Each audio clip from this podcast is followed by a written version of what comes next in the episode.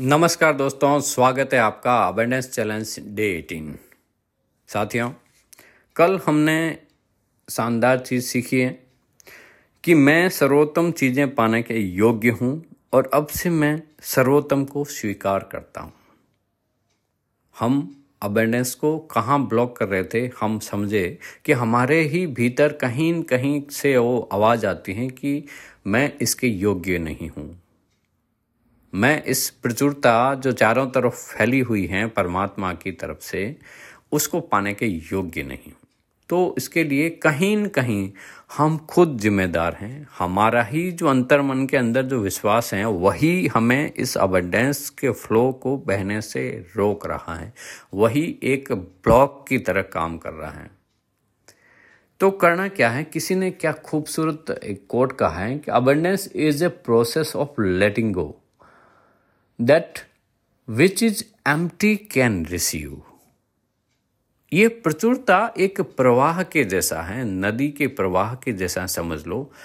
तो जहाँ पे भी खाली होगा, जो जगह एम्प्टी होगी, वहाँ पे नई चीज़ आने का रास्ता बनेगा और जगह बनेगी, क्योंकि परमात्मा को यूनिवर्स को एम्प्टीनेस वैक्यूम पसंद नहीं है।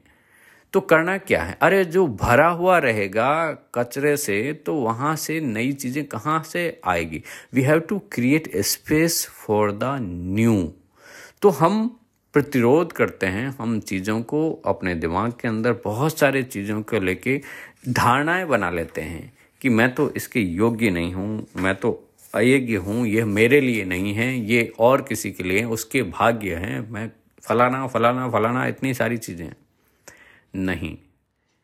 हमें यह मानसिकता को बदलनी है। हमें यह, इसके ऊपर दृढ़ विश्वास रखना है कि यह दुनिया के अंदर जो भी प्रचुरता चारों तरफ़ समृद्धि दिख रही है, वह सब मेरे लिए है। मैं इसके योग्य हूँ। और फिर उसके साथ ही एक्शन, पुरुषार्थ करना है, उसी दिशा के अंदर। तो सबसे पहले है कि नई जगह बनाएँ। अपने लिए भी, अपने दिमाग के अंदर भी स्पेस क्रिएट करें। पुरानी चीज़ें जो हैं अनलर्न खाली कीजिए पहले। जो भी सीखे हुए जो भी बिलीफ सिस्टम है, उसको एक बार अनलर्न करें, उसको खाली करें। वो बहुत ही ज़्यादा ज़रूरी है, तभी आप कुछ नया सीख पाएँगे। पुरानी धारणाओं को, पुराने बिलीफ सिस्टम को आप गौर से ऑब्ज़र्व कीजिए और जहाँ परिवर्तन की ज़रूरत है, वहाँ ज़रूरत उसको कीजिए। प्रतिरोध छोड़ दीजिए।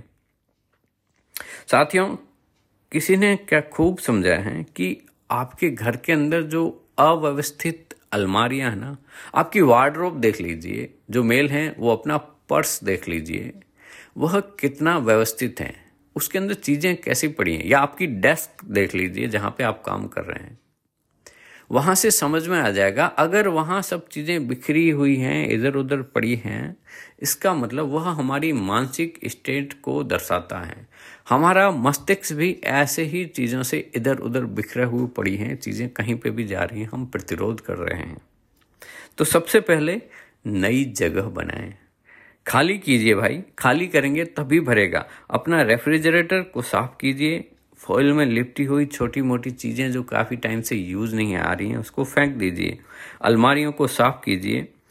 पिछले छः सात महीने से, साल भर से अगर कोई चीज़ नहीं काम आ रही है तो आप उसको रिसाइकल करने के लिए दीजिए। या आपकी ज़रूरत नहीं है तो आप उसका कहीं न कहीं उपयोग कीजिए।